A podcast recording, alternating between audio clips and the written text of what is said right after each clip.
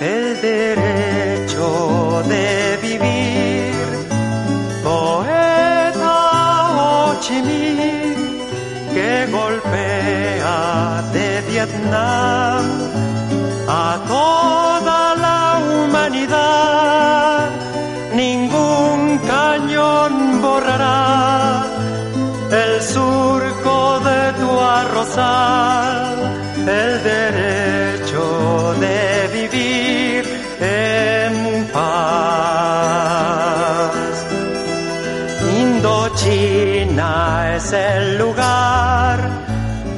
más allá del ancho mar donde revientan la flor con genocidio y napalm.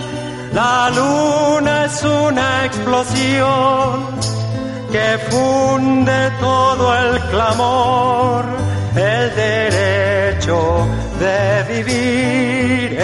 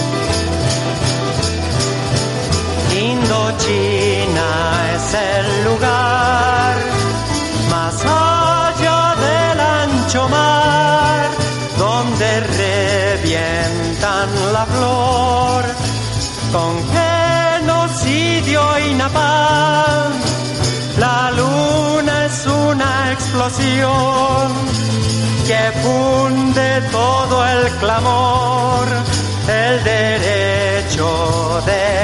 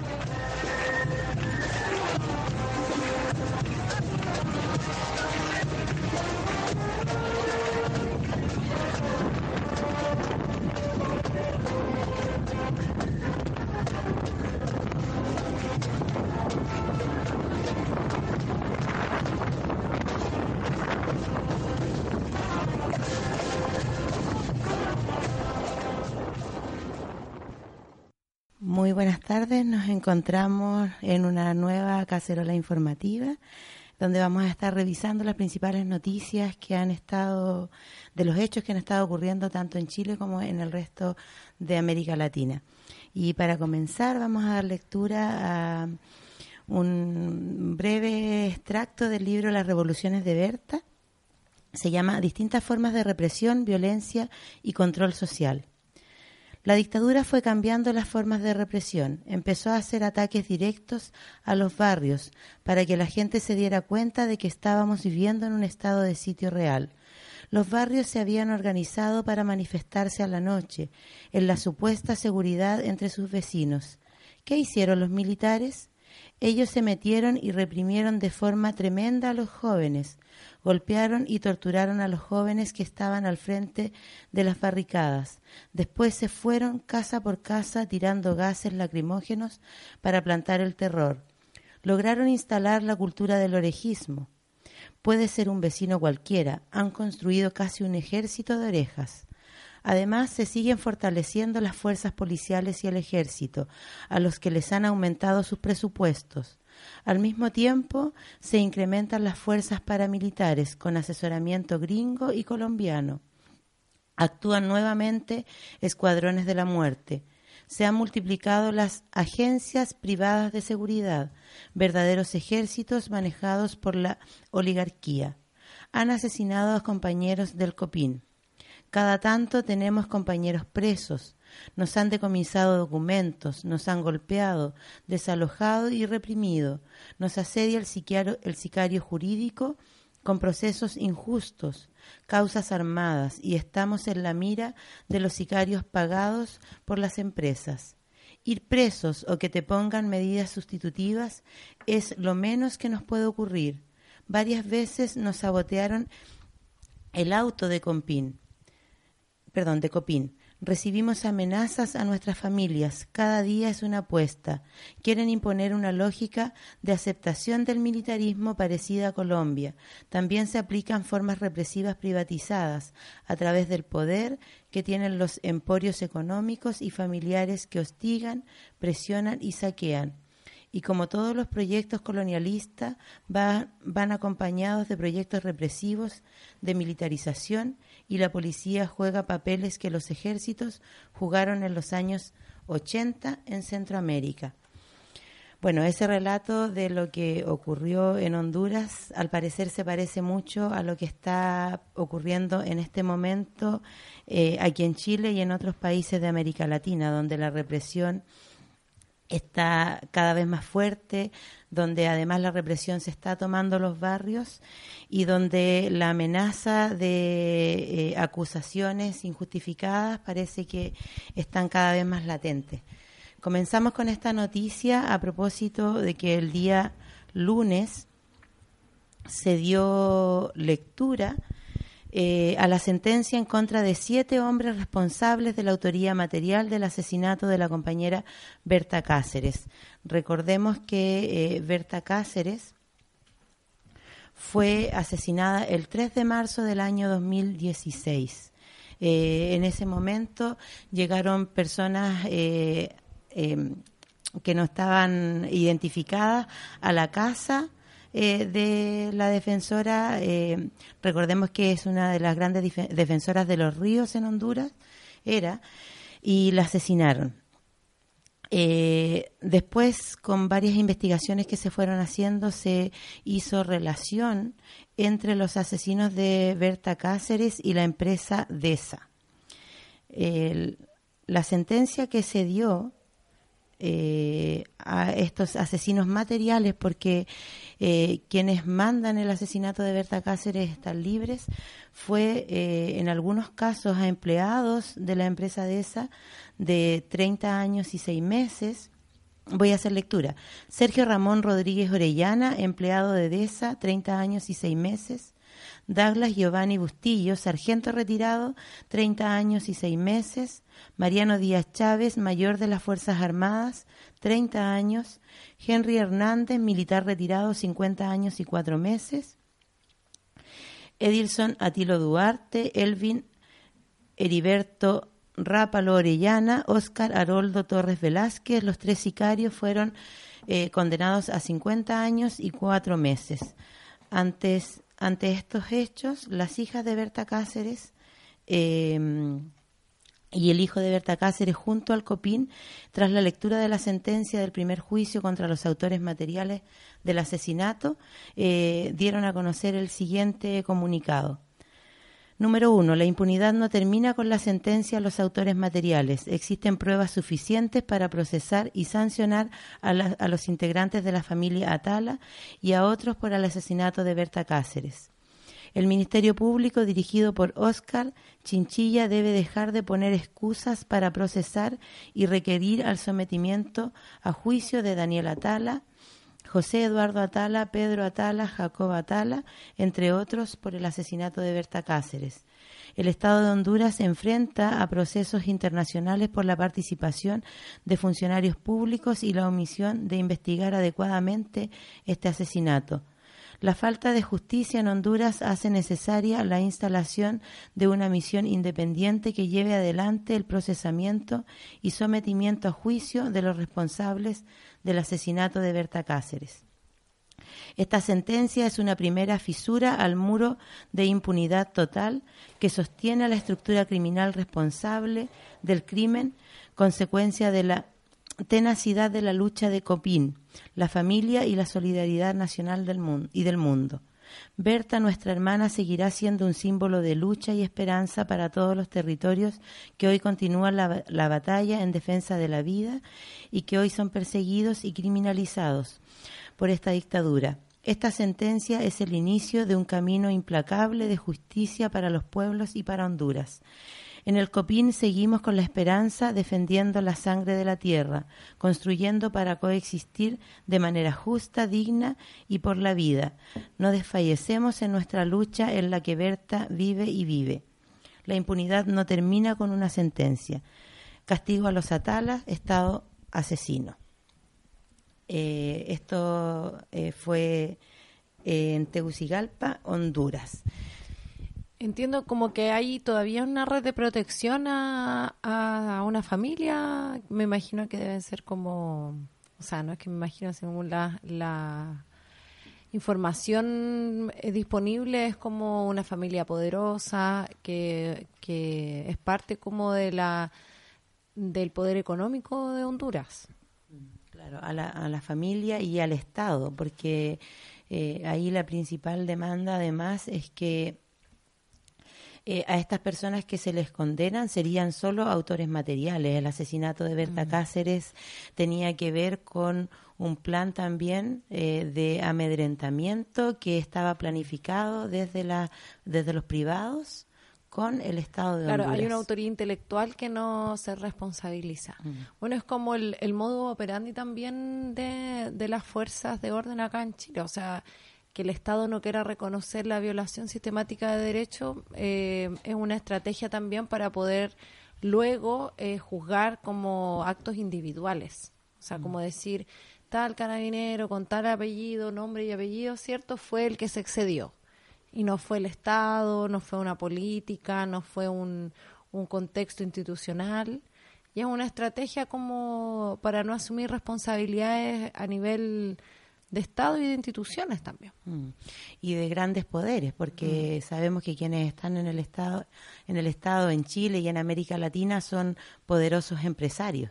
Mm. Entonces, eh, son ellos quienes finalmente quedan en completa impunidad con esta estrategia de, eh, como dices tú, bajar las responsabilidades a, a bajos mandos, en Chile a carabineros, eh, no sé, a algunos integrantes quizás de la PDI, pero jamás reconociendo que hay una autoría intelectual y que hay una planificación de estos crímenes. Claro, y hay una intención eh, del Estado de conducir ciertos temas a, partir de la represión, el asesinato, la violación de derechos humanos, como, como último y a veces hasta como único recurso que, que tienen disponible, porque al parecer la razón, la lógica, la coherencia no, no está de ese lado.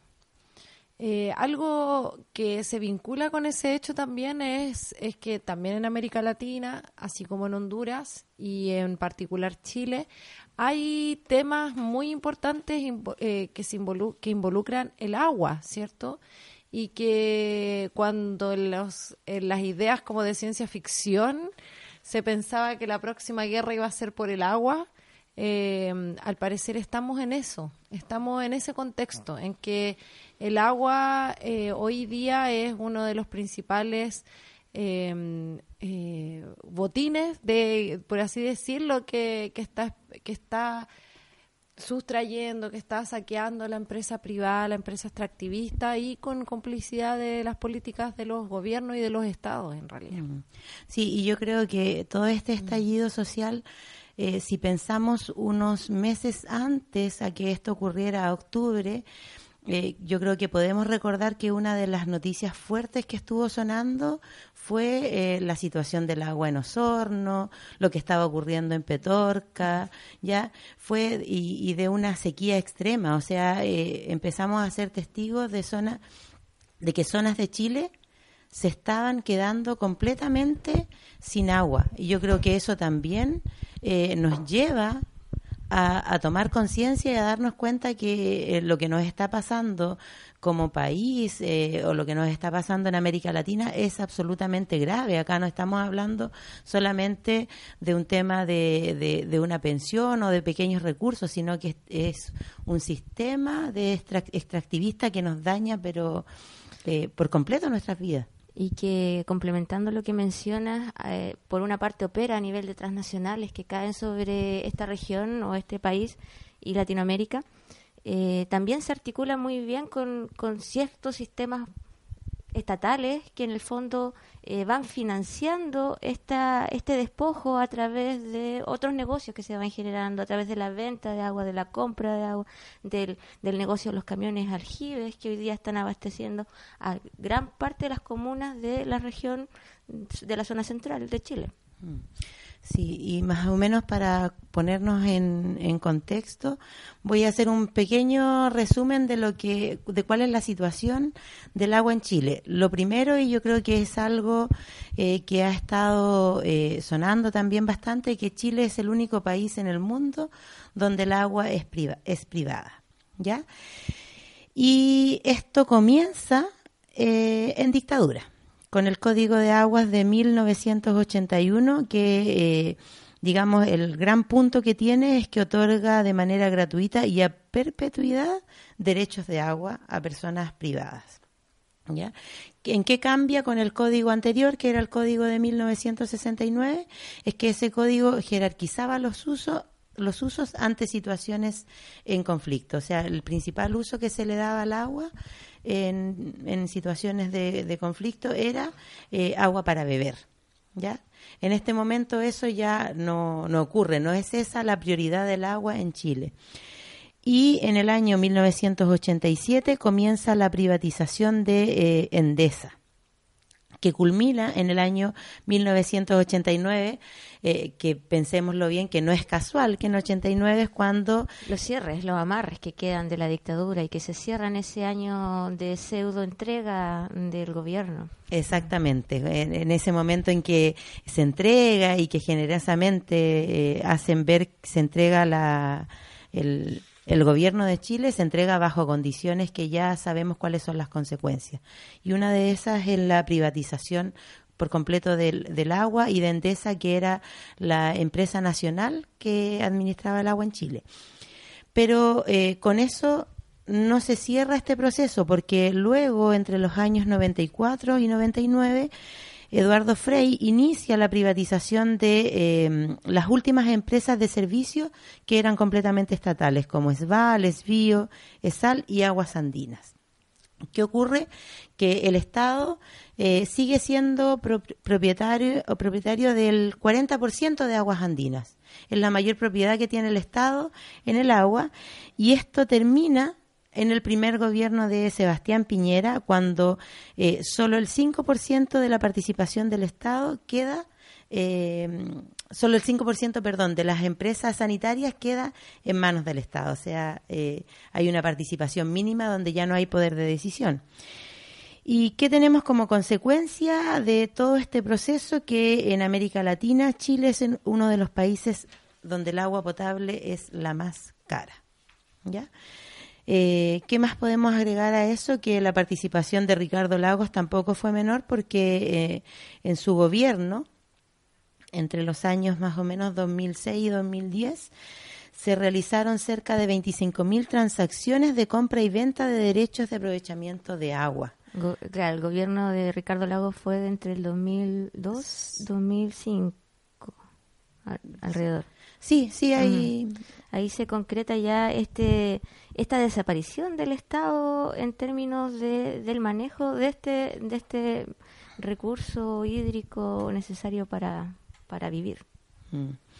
Claro, y, acá es donde eh, empezamos eh, a mirar lo que lo que hemos estado comentando también en cacerolas anteriores es que el, esta situación actual que estamos viviendo es una situación que eh, se vino preparando desde la dictadura y que durante mucho tiempo fueron se fueron aprobando leyes, modificaciones que desde, de cierto modo fueron pasando sin mayor eh, eh, impacto en cuanto al movimiento social. Eh, habían, siempre han estado los movimientos sociales, pero en menor cantidad, que estaban alertando acerca de la situación del agua. Eh, recordemos eh, todo lo que pasó con Hidro Aysén. Ya ha habido movimiento, pero en ningún momento alcanzó el impacto que tiene, que tiene ahora el movimiento social. Ya, pero la situación del agua en Chile es grave. Eh, es preocupante. Hay asesinatos como en el caso de Macarena Valdés que están asociados a la protección y a la lucha eh, por el derecho que tenemos todas las personas al agua. Eh. Debiera ser un derecho humano básico. Y, y además, por la importancia que tiene el agua para el medio ambiente. Yo creo que no es solamente por la importancia que tiene para la vida de las personas, sino para la vida en el planeta entero. Para, claro, la, eh, la mantención de los ciclos biológicos que y todo lo que depende, digamos, de estas cuencas que hoy día abastecen de agua al territorio. Vamos a ir con una, con una pausa musical y continuamos en esta cacerola informativa. Los Poderosos de Francisca Valenzuela.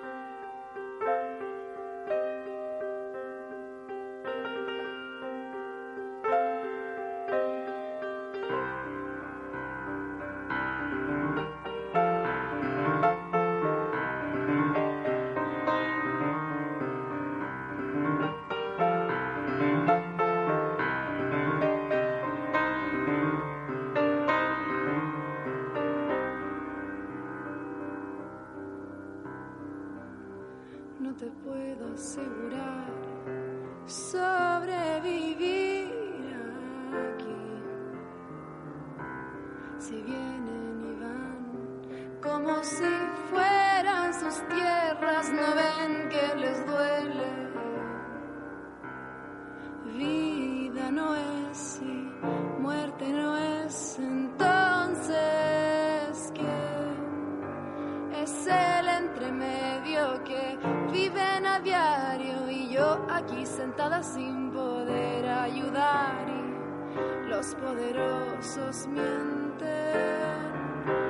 hacen lo conveniente, sonríen y asienten para no asustarnos con la verdad y para no quedar mal. Y todos esperan mientras cuentan cuerpos como números vacíos, intentando encontrarle sentido y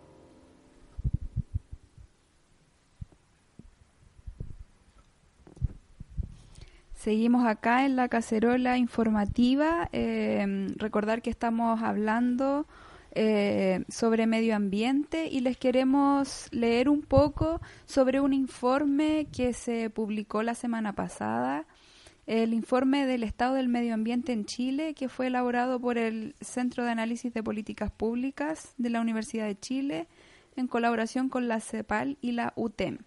Este informe em, nos habla un poco sobre eh, la crisis que enfrenta Chile, eh, la crisis ambiental eh, extrema debido a la degra- degradación progresiva del ecosistema.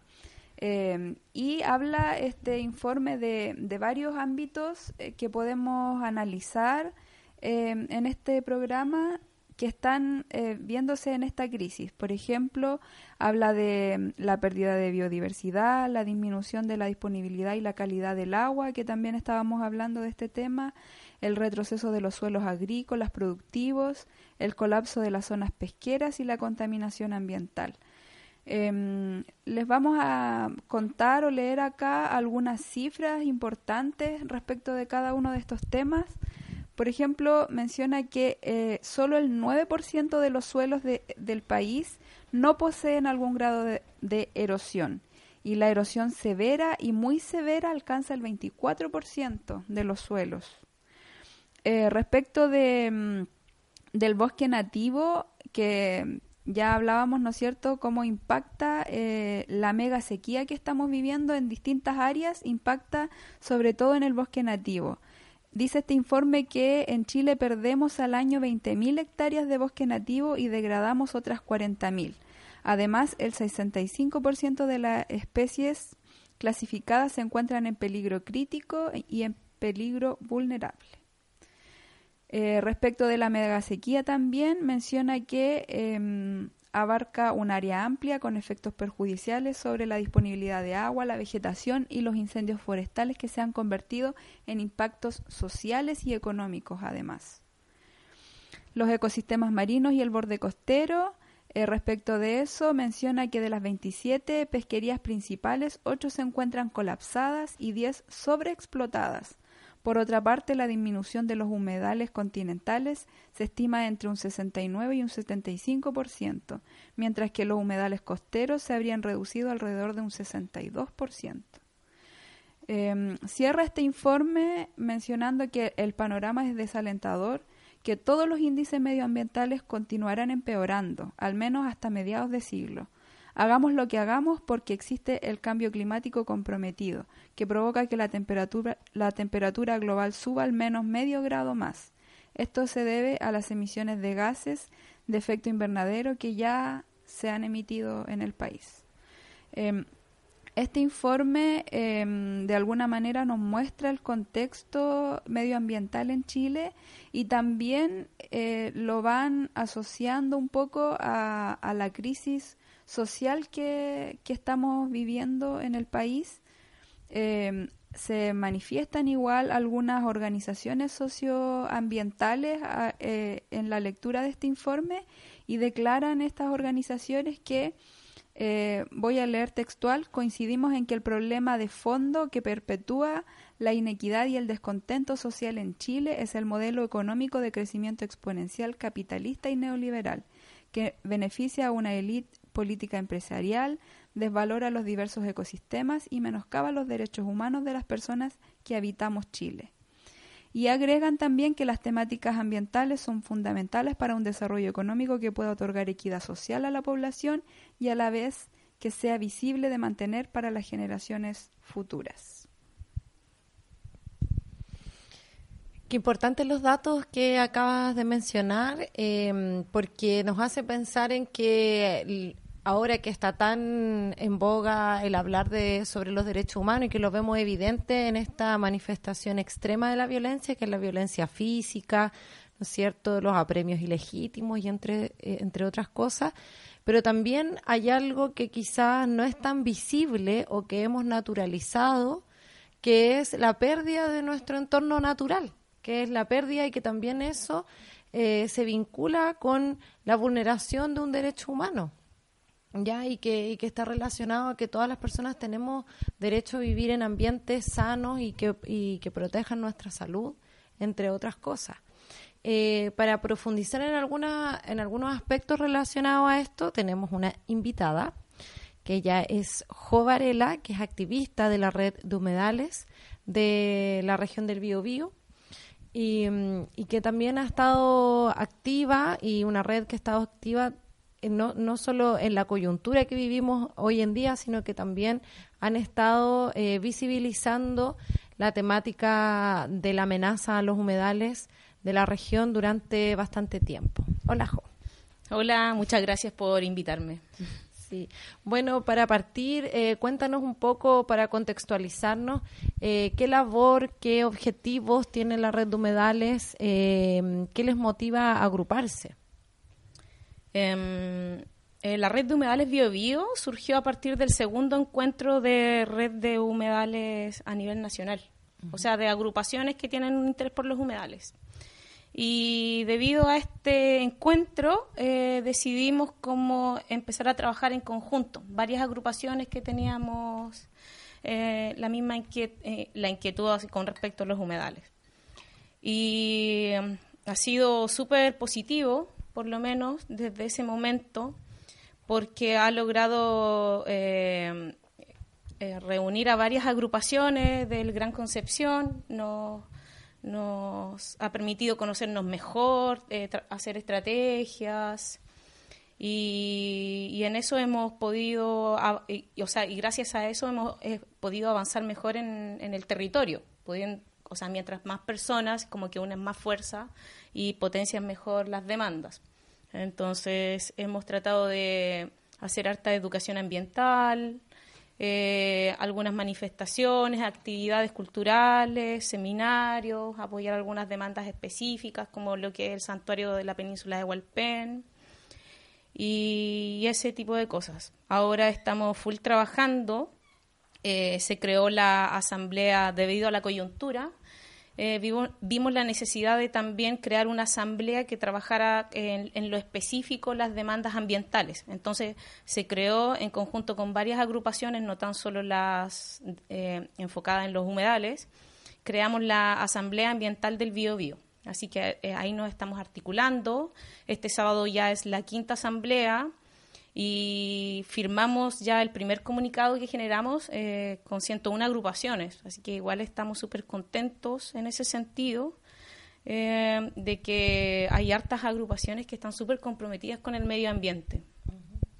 Y desde tu perspectiva o, o- desde el análisis que ustedes hacen, ¿cómo se vincula o cuál creen ustedes que la, la principal eh, vinculación, valga la redundancia, de su trabajo que han tenido durante eh, mucho tiempo con lo que hoy día pasa en Chile, con esta crisis social, política que, que estamos viviendo?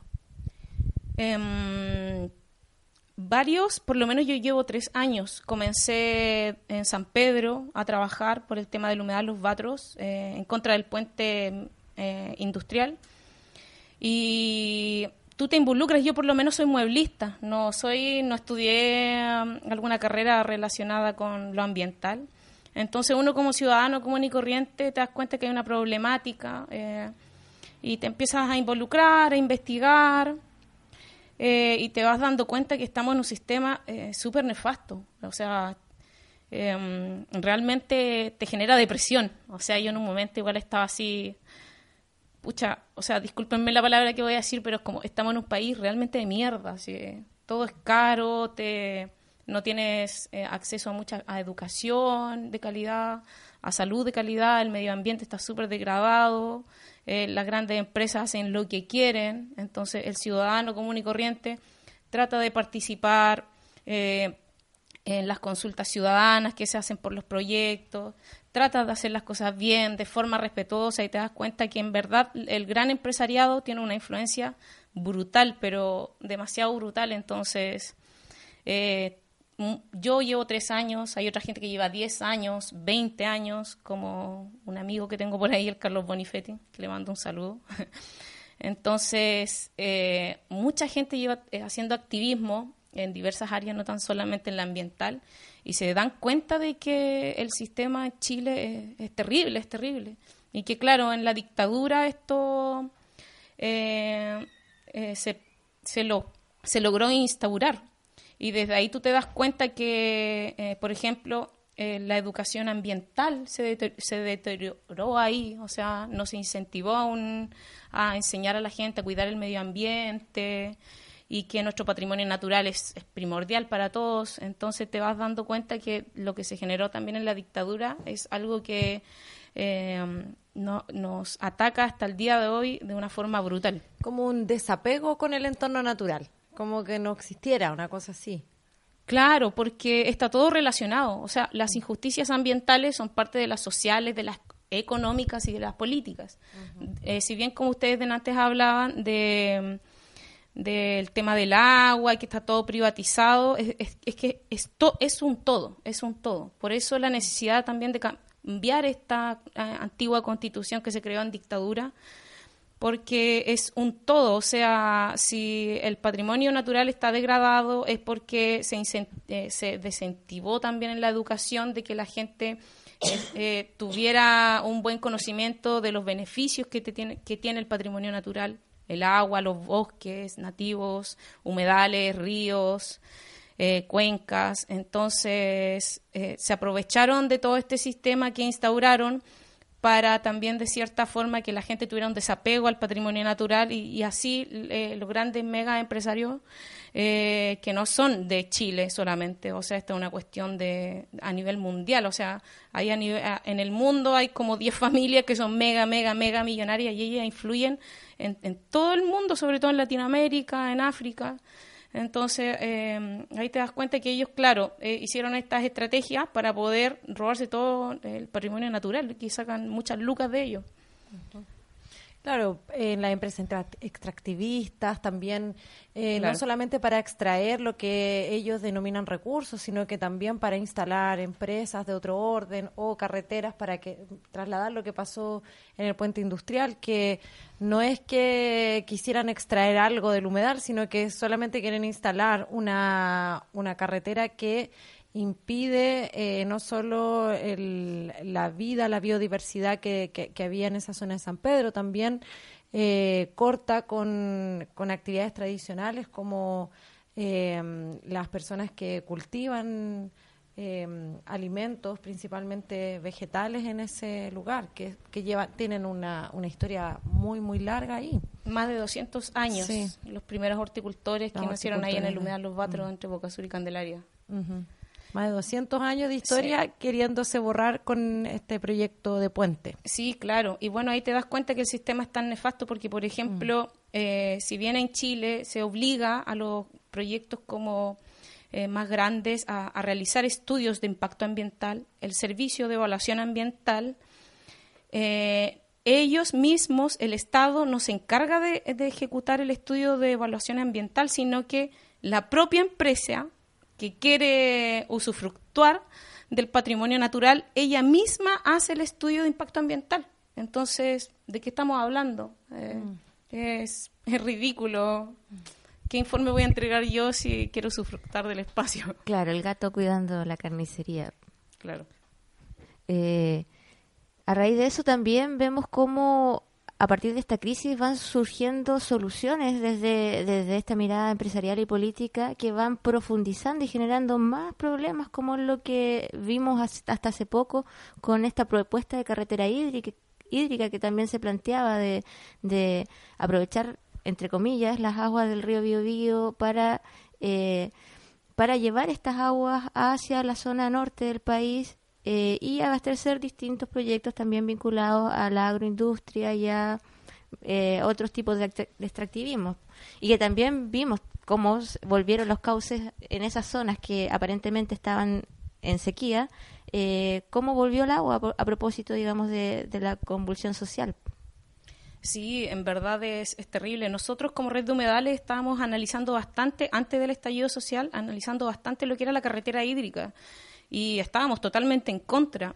Y cuando tú veías la- las noticias, la, la televisión, TVN, CNN Chile, los matinales de Chile, te dabas cuenta que todo el rato iba un periodista a Petorca, por ejemplo, y, y hablaban con la gente que se le estaban muriendo sus animales, entonces se aprovechaban como de ese morbo y decían, es necesaria la carretera hídrica, ustedes ven esto aquí, se están muriendo los animales, es necesaria. Y ese discurso en los matinales, ese discurso en las noticias, en los canales, como apoyando desde ahí, desde ese poder, eh, desde el poder comunicacional que está financiado por los grandes empresarios, eh, apoyando estos proyectos nefastos, nefastos y, y que, que todo, el- o sea, que la comunidad académica en general estaba en contra. Rechaza, claro. Entonces, porque no es un tema de que hoy llevemos agua de aquí para allá, si es un tema que son otras o sea, es otro, eh, otra la forma de solucionar el problema, o sea, el monocultivo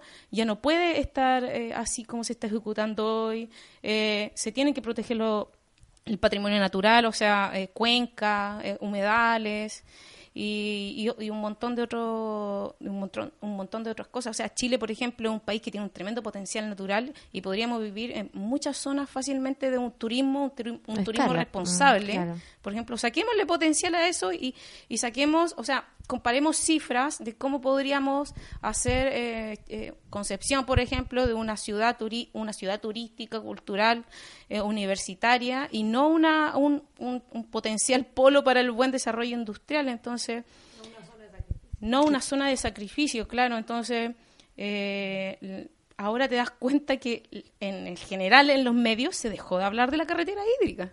Claro, desaparece el tema, pues, y vemos también cómo se hizo ese esfuerzo por maquillar la realidad e instalar una verdad que, que digamos, parasita de la necesidad que tiene la gente, que es legítima también. Claro, no es totalmente terrible. Claro.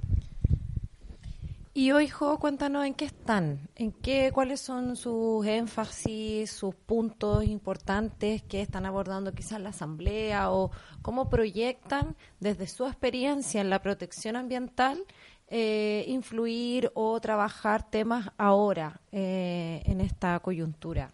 O sea, ahora nosotros como Red de Humedales estamos full trabajando en lo que es la Asamblea Ambiental de Biobío. O sea, tra- también trabajando en, nuestro, en nuestras problemáticas específicas y todo eso, pero igual más enfocado en lo que es la Asamblea Ambiental Biobío, porque desde ahí, como somos ya muchas más agrupaciones, ojalá estamos apoyando lo que es la, una asamblea constituyente. Queremos una nueva constitución y que en ella se refleje eh, un buen resguardo, salvaguardar nuestro patrimonio natural, eh, como debido a todos esos informes que hablaba la, la compañera adelante. Entonces, eh, estamos como enfocados en esas cosas, hacer educación ambiental, eh, actividades para estar informando a la gente de todos estos temas y para que la gente se empodere, porque la ciudadanía informada es ciudadanía empoderada.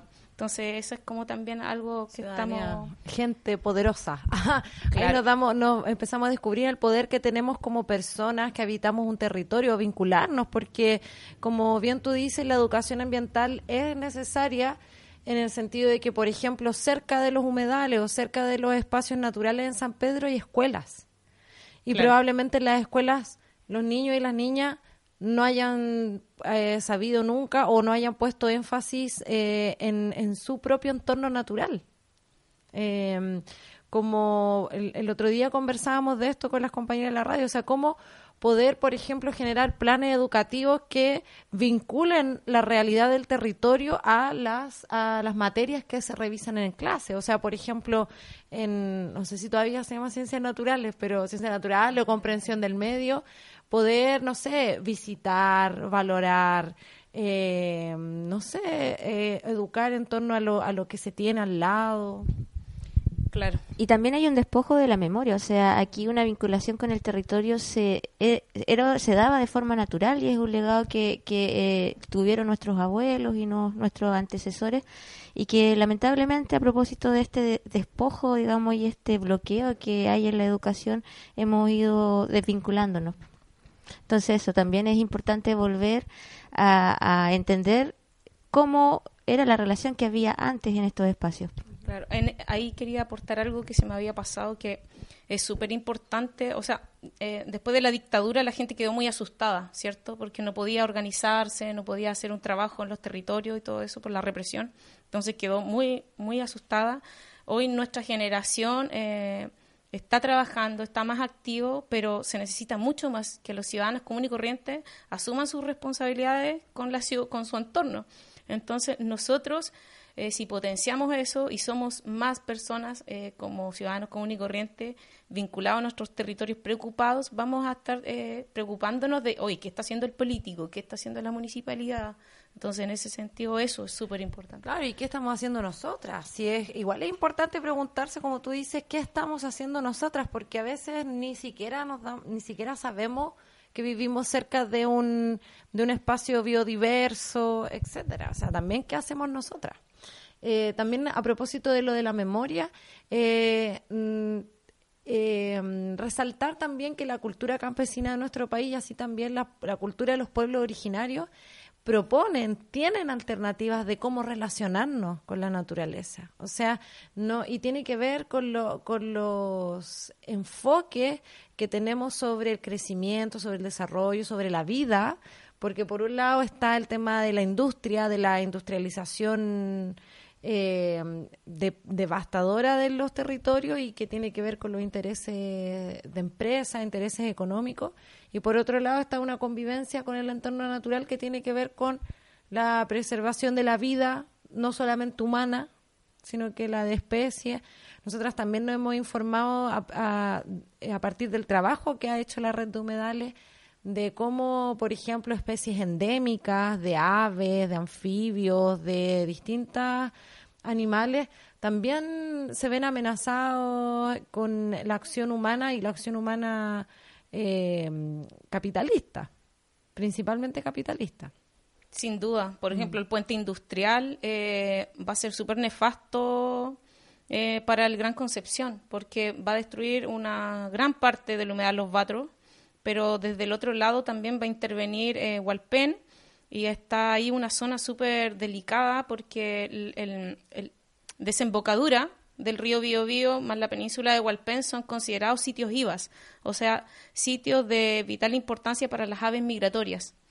Entonces, a la península de Hualpén llegan eh, flamencos, llegan pingüinos, un montón de especies, eh, chungungos que están en peligro de extinción. Entonces, eh, en ese sentido, la gente, claro, dice, no, queremos el puente, pero porque mediáticamente les venden un cuento y como no están tan comprometidos con su entorno, no saben de todas estas maravillas que tenemos.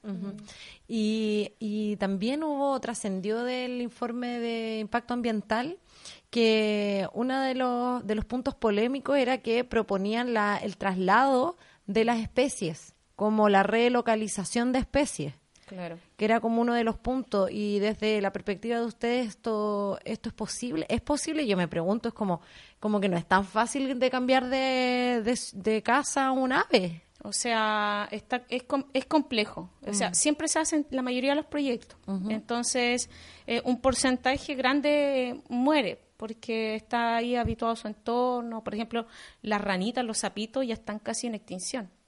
Entonces, eh, es complejo que a ti te cambien y te pongan en otro lugar y, y- y uno se adecua al otro lugar, sobre todo hoy en día que ya no, no hay espacios ricos en, en agua, en, no sé, como lo que hablamos delante del informe ese. Entonces, en ese sentido, es, no, no va a tener un buen resultado para nada. En un porcentaje sí, pero muy, muy mínimo muy mínimo. Claro.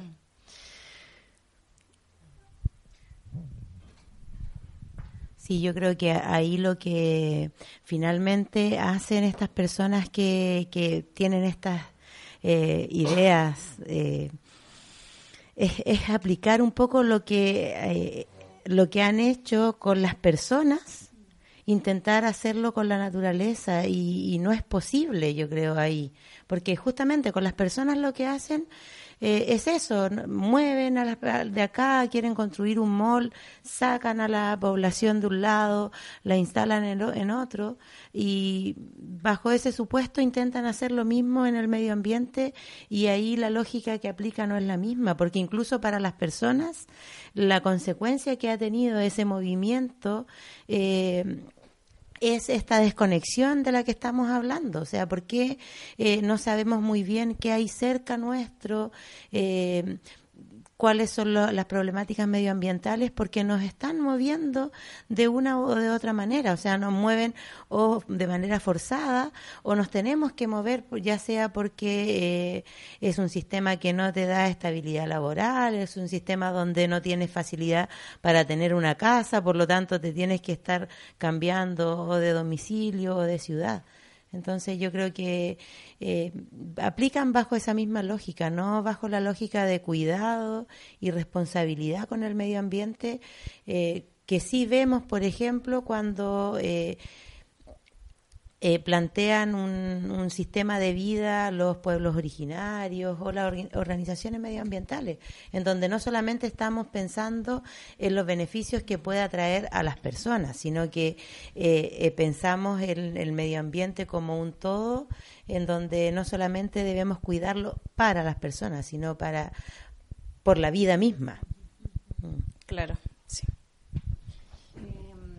Y antes de terminar, Jo, quisiéramos darte la palabra a ti para que nos puedas contar qué interés, o sea, qué quisieras decir, qué es importante saber eh, y comunicar a las personas que nos están escuchando, cómo, y cómo pueden conocer más del trabajo de la red de humedales.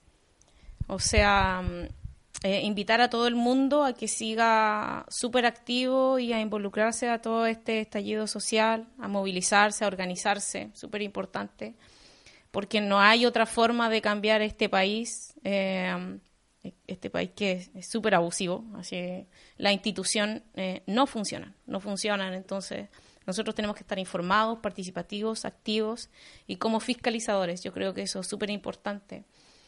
Em, lo otro nos pueden seguir en, nuestras redes sociales, eh, Red de Humedales Bio Bio, y están todos invitados también a la Asamblea Ambiental este sábado. Eh, tenemos también redes sociales, Asamblea Ambiental Bio, ahí vamos a estar informando el lugar y la hora que hoy día lo iban a confirmar. Y eso, yo eh, solo quiero invitar a la gente a que como que trabajemos, o sea, yo soy, amo Concepción, así me encanta, encuentro que somos súper privilegiados, así tenemos río, laguna, humedales, bosques, eh, vivimos en un lugar así increíble, que está un poco deteriorado, pero hay que puro sacarle potencial y, y luchemos y trabajemos para crear un gran Concepción turístico, cultural y universitario. Mm, Gracias, Jo. Y antes de irnos con un tema musical, contarles que relacionado al tema, hoy día la cumbre COP, en la, en la COP25 que se trasladó desde Santiago de Chile hasta Madrid, España, eh, llegaron, la, llegaron organizaciones de pueblos originarios, particularmente atacameños y personas mapuches, se tomaron la palabra en el pabellón de Chile. Eh, a eso de, la, de las 2 de la tarde, hora chilena, eh, Sergio Cubillos, que es uno de los dirigentes atacameños, eh, toma la palabra para denunciar eh, o para increpar también a la ministra acerca del, del deterioro de los salares en Atacama, de la pérdida y derretimiento de glaciares, que es eh, sorprendente, ¿no es cierto?, que ha sido muy grave este último tiempo, y la extracción de agua desde la, de las mineras al, al salar, que habla, ¿no es cierto?, de grandes cantidades que, que ha- han afectado y han influido directamente en el deterioro de este, del norte de Chile. Entonces, interpelaba a la ministra a poder dar eh, información precisa sobre esto, eh, que, que pudiera identificar a los responsables que eran, ¿no es cierto?, la, princi- principalmente las grandes min- mineras y la industria. Y por otro lado, acusó sobre la violación de derechos humanos en Chile, sobre la cual obviamente los representantes del gobierno omitieron información, no hablaron. En la COP se están haciendo totalmente los desentendidos del tema. Y eh, otro punto importante del discurso de Sergio Cubillo fue eh, la exigencia de la participación de cuotas de pueblos originarios en las medidas que se tomen para el cambio constitucional. Vamos a un tema musical y seguimos en la cacerola informativa.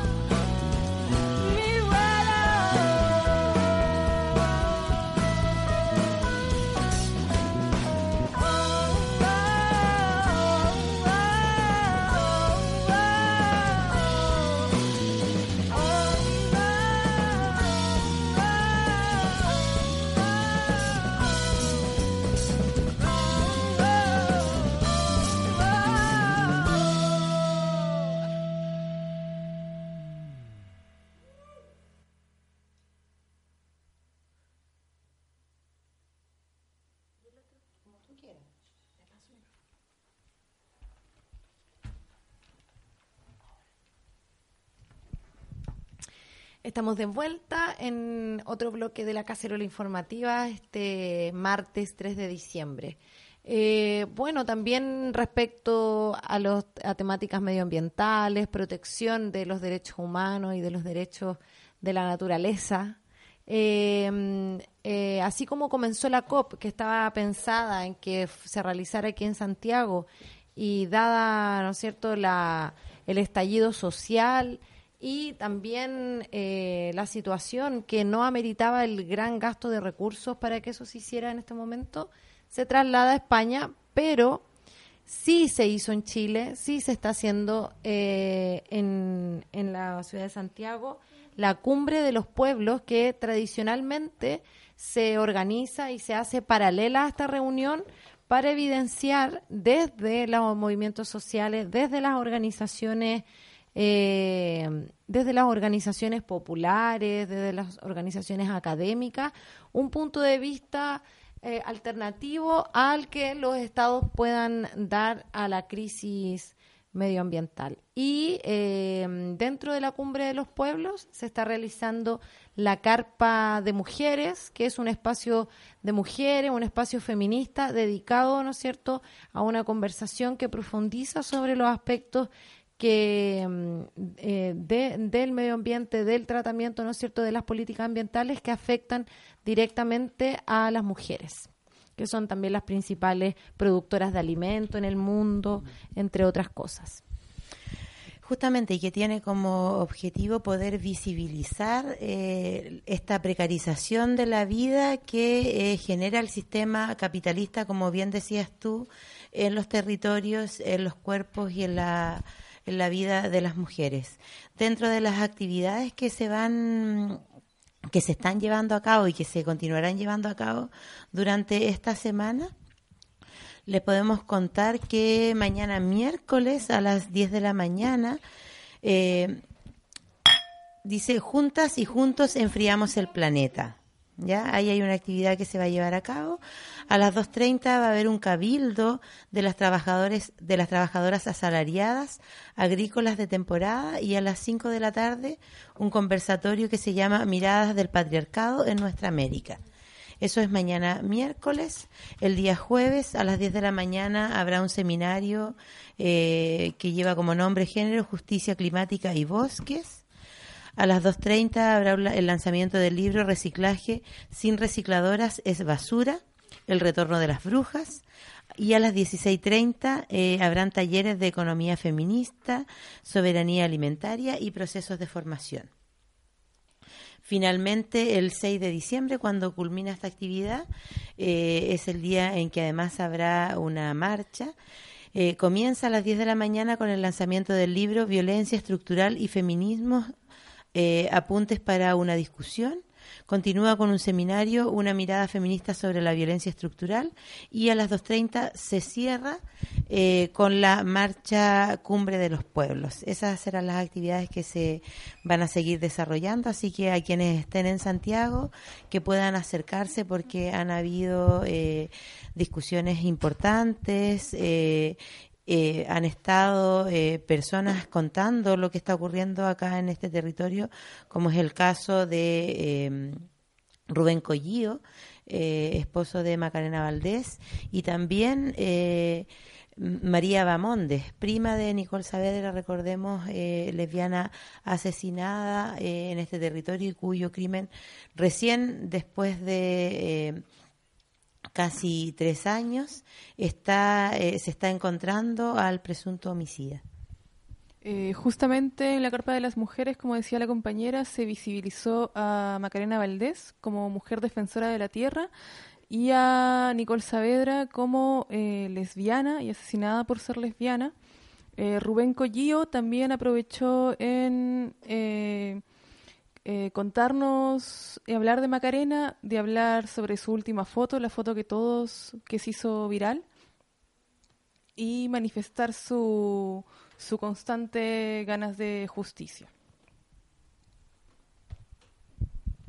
Bueno, ahora nos vamos con noticias eh, de índole internacional eh, y como era de esperar, eh, los aliados del capitalismo no se hicieron esperar mucho y aparecieron hoy, esta semana, eh, con noticias como la que les vamos a mencionar a continuación, donde el Banco Interamericano de Desarrollo aprueba un millonario préstamo para seguridad pública en Chile. El organismo financiará parte de un proyecto cuyo monto total asciende a 96 millones de dólares y cuyo objetivo es contribuir a la reducción de los robos con violencia y mejorar la gestión de los delitos e incidentes cibernéticos en Chile. Recientemente, esta semana, el Banco Interamericano de Desarrollo entregó un préstamo que asciende a 48 millones de dólares para financiar la modernización de policías de Chile. Eh, este programa busca, entre sus objetivos, contribuir a la reducción de los robos con violencia y mejorar la gestión de los delitos, como mencionaba anteriormente.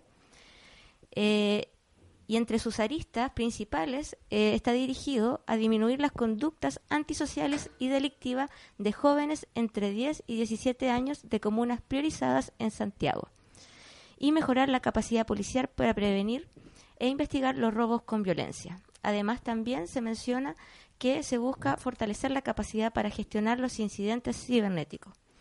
Eh, vemos cómo nuevamente eh, las soluciones que plantea el gobierno desde vienen directamente a atender la, cri- la criminalización de la protesta y va dirigida en este caso sobre todo a quienes iniciaron esta movilización eh, que están en el rango de los 10 y 17 años, que son los secundarios. Y eh, puntualmente en la región metropolitana, o sea, hay una hay un foco de interés particular del Estado y de las fuerzas represivas por eh, por criminalizar a los estudiantes hoy día menores de edad que están movilizados en Chile. Junto con eso, esta semana también se pronunció eh, el secretario de Estado de Estados Unidos, Mike Pompeo, eh, quien dijo esta semana eh, que Washington ayudará a los gobiernos legítimos de América Latina para evitar que las protestas que se desarrollan en diversos países se conviertan en sublevaciones. Eh, además, negó que estos disturbios reflejaran la voluntad democrática de los pueblos. Eh, estas declaraciones eh, se dan mientras hay levantamientos populares en Latinoamérica, como hemos sabido, contra estas políticas neoliberales, puntualmente en Chile, en Colombia, recientemente en Ecuador y países que son aliados de Estados Unidos y que hoy día eh, están estrechando estas relaciones en base a lo que está pasando a nivel social. Eh, o sea, a raíz de esto también eh, nos extraña que, que este secretario de Estado no se refiera a la, eh, a la situación de Bolivia, que sabemos no es un gobierno legítimamente electo y que ha asumido con mucha violencia y represión, pues eh, es un aliado de Estados Unidos y, que, y a quien ha reconocido, eh, reconociendo, digamos, a esta figura que asume como presidenta, que es Janine Áñez, quien hoy día está al mando del, eh, del gobierno boliviano. Yo creo que basta con mirar eh, un poco la historia para saber a qué se, se refiere el apoyo de Estados Unidos eh, y en este momento se están excusando en esta, en esta etiqueta de legítimo gobierno para validar eh, el, el apoyo a la represión. O sea, Estados Unidos fue eh, quien apoyó y quien financió los golpes de Estado en América Latina en la década de los 70 y de los 80 y en este momento no debe extrañarnos de que, claro, si bien sabemos que eh, Sebastián Piñera en este caso fue electo, tenemos que reconocer que fue electo eh, con un mínimo porcentaje de la población y que eso tampoco le da derecho a que eh, avale y que sea, eh, No digamos, cómplice claro. de, de toda esta violación a los derechos humanos. O sea, ahí hay dos cosas que se deben separar. El que sea un legítimo gobierno no le da esta calidad de... mm, no sé, de, de, de monarca eh, que puede eh, asesinar, mandar a asesinar a personas, que puede eh, dar orden de represión, de lanzamiento de balines, de... ¿Quién declara la guerra al- a, las personas hoy día que, lo eligieron y quienes no? En el fondo él está gobernando, teniendo eh, un rol, digamos, protagónico en la dirección que va tomando eh, el país y él fue quien declaró la guerra al pueblo de Chile. Entonces, hoy, hoy día Piñera ya tiene una, una posición bastante clara respecto a cuáles son las soluciones y cómo ve el problema. Eh, por tanto, sabemos, sabíamos que también iban a aparecer prontamente estos aliados estratégicos eh, que ven con preocupación cómo sus intereses económicos están siendo, siendo cuestionados, no solo en Chile. Mm, Claro, sus, sus inversiones en el fondo son las que corren, son las que corren riesgo y, y como tú dices, eh, es eso lo que están, lo que están defendiendo en este momento. A esto quizás sumarle eh, que hoy eh, se, se- sesionó en el Senado la Comisión de Constitución eh, en secreto sobre el proyecto de militar- militares en las calles a propósito de la infraestructura crítica. El ministro Blumer presentaron junto al ministro del Interior con el, ministro de Defensa, eh, Alberto Espina, presentaron hoy a la Comisión de Constitución del Senado esta nueva propuesta de reforma constitucional para que las Fuerzas Armadas puedan actuar eh, cuando se ve amenazada la infraestructura crítica. Y eh, a petición del presidente de la Comisión de Senado, Arboen, Felipe Arboen, esta sesión se hizo en privado sin poder eh, que los medios estuviesen ahí cubriendo ni ningún otro espectador. Eh, recordar que en esta comisión eh, está integrada por, por Felipe Arboe, que mencionaba que la preside, eh, Francisco Buenchumilla, demócrata cristiano, Víctor Pérez, UDI, Andrés Alamán, RN, y Alfonso Arresti, del Partido Socialista. Eh, recordar que entre esas figuras, digamos, Andrés Alamán ha sido el vocero eh, en justificar la acción y la, eh, la nueva aparición de las Fuerzas Armadas en el, en el orden público. Mm. Claro, hay una hay una clase política en este momento que independiente de- no, no solamente estamos hablando de una derecha que está justificando la salida de militares, sino que eh, hay eh, DC, hay eh, del como dices tú del Partido Socialista eh, que también lo están solicitando y es porque tienen intereses y tienen alianzas con empresas privadas. Por lo tanto, eso es lo que están buscando cuidar. Pero como lo hemos mencionado en programas anteriores, eh, la militarización lo único que va a traer es mayor eh, vulneración eh, a los derechos humanos de quienes eh, habitamos este territorio y principalmente, como también lo hemos eh, mencionado, mayor eh, nivel de violaciones a la- hacia las mujeres. Eso ya está comprobado. Por lo tanto, aquí es importante que sigamos posicion- posicionándonos y sigamos eh, insistiendo que no hay necesidad, no, no se está resguardando el bien público acá.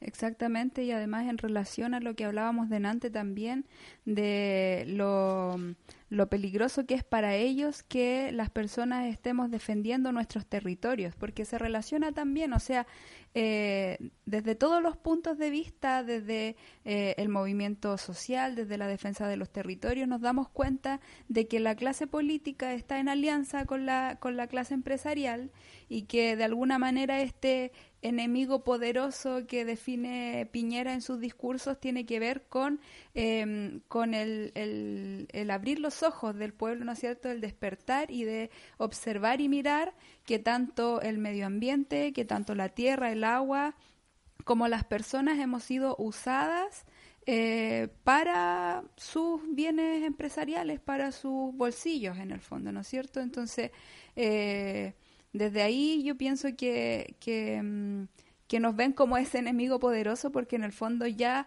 eh, abrimos los ojos, ya la mayoría de la gente se dio cuenta de cómo eh, la clase política usa a la gente y los recursos naturales para llenarse los bolsillos. Y también cómo se va articulando, digamos, hilando un poco con, con las primeras palabras que abrieron el programa hoy, eh, con el sicariato jurídico y también cómo estas agencias de seguridad empiezan a articularse.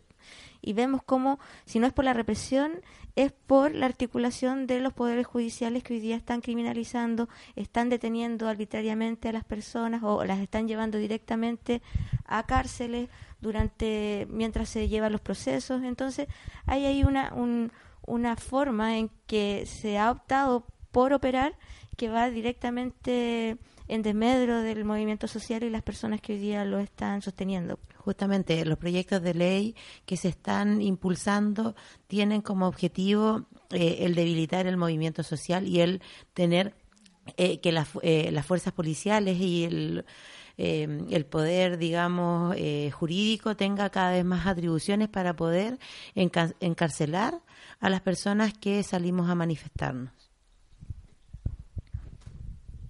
Y ahora tenemos una noticia también desde Concepción, eh, una noticia eh, desde el resumen que vamos a leer eh, em, literalmente. Durante el mediodía del lunes 2 de diciembre se desarrolló a las afueras de la cárcel El Manzano de Concepción un punto de prensa y posterior manifestación en apoyo a Constanza Valdebenito, estudiante de cuarto año de Biología Marina en la Universidad de Concepción. Actualmente se encuentra en el recinto penitenciario recluida por cuatro meses de prisión preventiva formalizada por un supuesto delito de robo en un lugar no habitado, también eh, conocido como saqueo, en, la, en el contexto de las movilizaciones nacionales. Y que no se tiene mayor prueba de esto actualmente, también sobre la compañera. Y que justamente eh, no es la única que, en- que está en esta situación. Tenemos antecedentes de al menos tres personas eh, más que mm, que están en esta misma situación. Son personas que eh, acusan que se les eh, está acusando y se les cargó con elementos para acusarlas de saqueo y que eh, además eh, hay acusaciones fuertes de que no se le respetaron los derechos mínimos que tiene una persona al ser detenida. No tuvieron acceso a hablar con familiares ni con abogadas, eh, al menos durante seis días.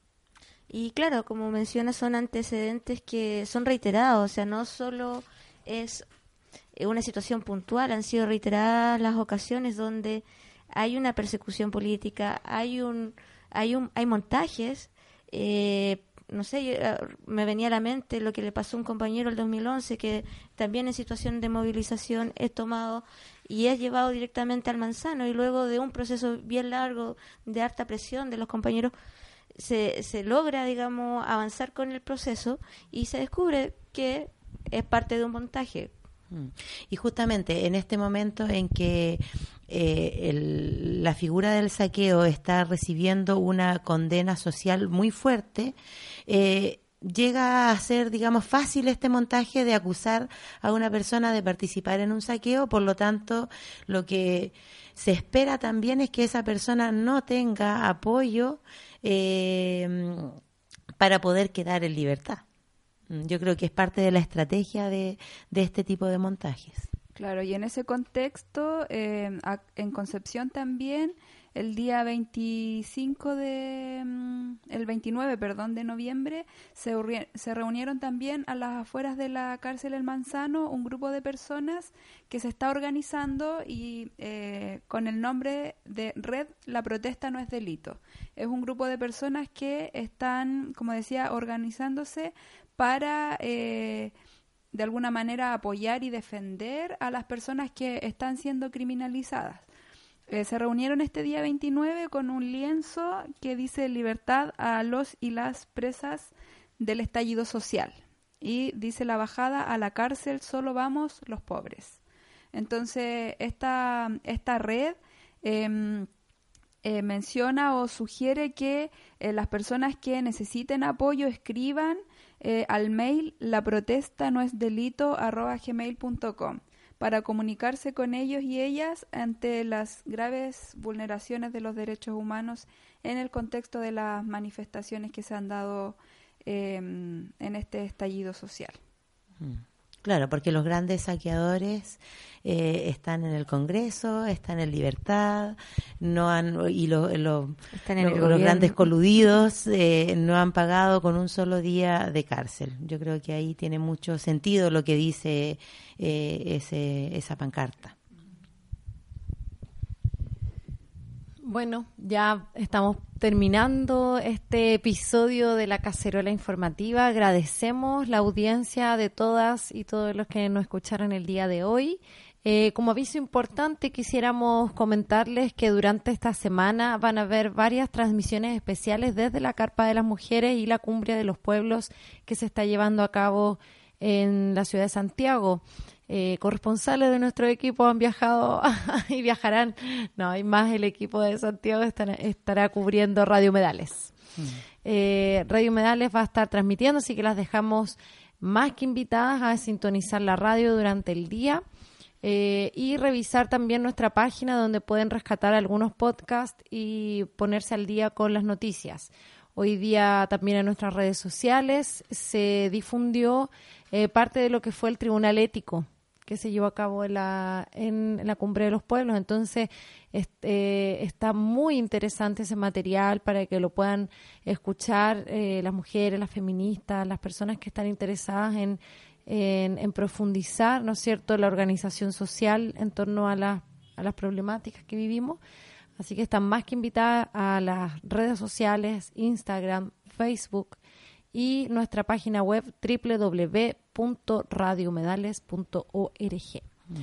Agradecemos también la presencia de Jo y eh, toda la, la información tan importante que, mm, que está llevando a cabo. Sí. Em, También eh, invitar a continuar en las movilizaciones, a continuar saliendo a la calle. Eh, estamos regresando después de un fin de semana que estuvo marcado por eh, manifestaciones feministas, donde las mujeres tomamos un fuerte protagonismo eh, en las calles, donde se replicó no solamente en Chile, sino que en el resto del mundo. Eh, está se me fue el nombre del el violador eres tú que se que un violador en tu camino un violador eh, un violador en tu camino justamente. Se estuvo eh, replicando en muchos lugares eh, y que yo creo que la importancia que tiene es mostrar eh, y denunciar la violencia político sexual que se está llevando a cabo y también eh, el poder eh, contarle a las mujeres que están en la calle a las niñas que van que bajo ningún punto de vista existe culpa en quien es víctima de un abuso, de una violación, sino que acá quienes tienen que hacerse responsables y pagar por los delitos son los violadores. Exactamente. Igual eh, reiterar el llamado a seguir organizándose, a seguir eh, saliendo a la calle. En Concepción el día de ayer hubo una marcha multitudinaria. Eh, nuevamente se ve ahí el, el ánimo de, de la juventud de seguir luchando. Eh, y también contar que como experiencia de organización para seguir replicando en los otros territorios que en Concepción también se presentó un recurso eh, por el uso indiscriminado de bombas lacrimógenas por parte de carabineros. Y mm, eh, esta es una organización que, o sea, una propuesta, una denuncia que nace de la Asamblea Barrial de Concecentro y que lo que busca es obtener la prohibición del uso de las bombas lacrimógenas en los espacios donde hay edificios residenciales. Exactamente, por los daños acumulativos en la salud. Entonces, el llamado es a seguir organizándose, a seguir en las asambleas barriales, a eh, presentar estas demandas colectivas contra carabineros, contra el uso de las bombas, porque de alguna manera la organización también es la que nos va a ayudar a seguir manteniéndonos en pie. Con esto nos despedimos. eh, les deseamos muy buenas noches y nos vemos el próximo vier- viernes. Nos escuchamos. Y para terminar la cacerola, vamos a dejar el, un violador en tu camino, pero en Mapudungún. Kiñe, epu, kla. Wenchun mawe salyun mache fengei. Salyun tukuyin muin yegun. Katayin kuchantun tamileli kenon tilef mautun. Wenchun mawe salyun mache fengei. Salyun tukuyin muin yegun. katayin kuchantun, tamilelikel tilef mautun. Langem tu somon, ngeno salyum ngei, langem chefemu. Nyam chen ngei, nun tutun ngei. Inche ngelai tiwarilkan, kanyi cheumulen mu, turpunyi tukutulen. Inche ngelai tiwarilkan, kanyi cheumulen mu, turpunyi mu, turpunyi tukutulen. inchengelaytiuarrilcan cañichoumuelnmu turpuñitucutulen. Inchengelaytiuarrilcan cañichoumuelnmu turpuñitucutulen. Eimin eimitnuntucafe, eimin eimitnuntucafe, pucaroquechumpirunei, pusayunmachefe, ti presidente, ti chanmania teu estao, uenchuenuntucafe. Tu café. Ti chanmaniete o estao. Wenchuenun tu café. Aiming aimi tunun tu café. Amy Amy tilangam chefe. Esta un eti mapu wenyefe. Malal tukuniel pu mapuche. Kuchantuniel mapu ñuque. Amy langamimi Macarena Valdés. Langamimi Camilo Catillanca. Wenyefe ofierno. Marichihueu. Marichihueu. Marichihueu. Marichihueu Yo canto este bullerengue, yo canto este bullerengue, se lo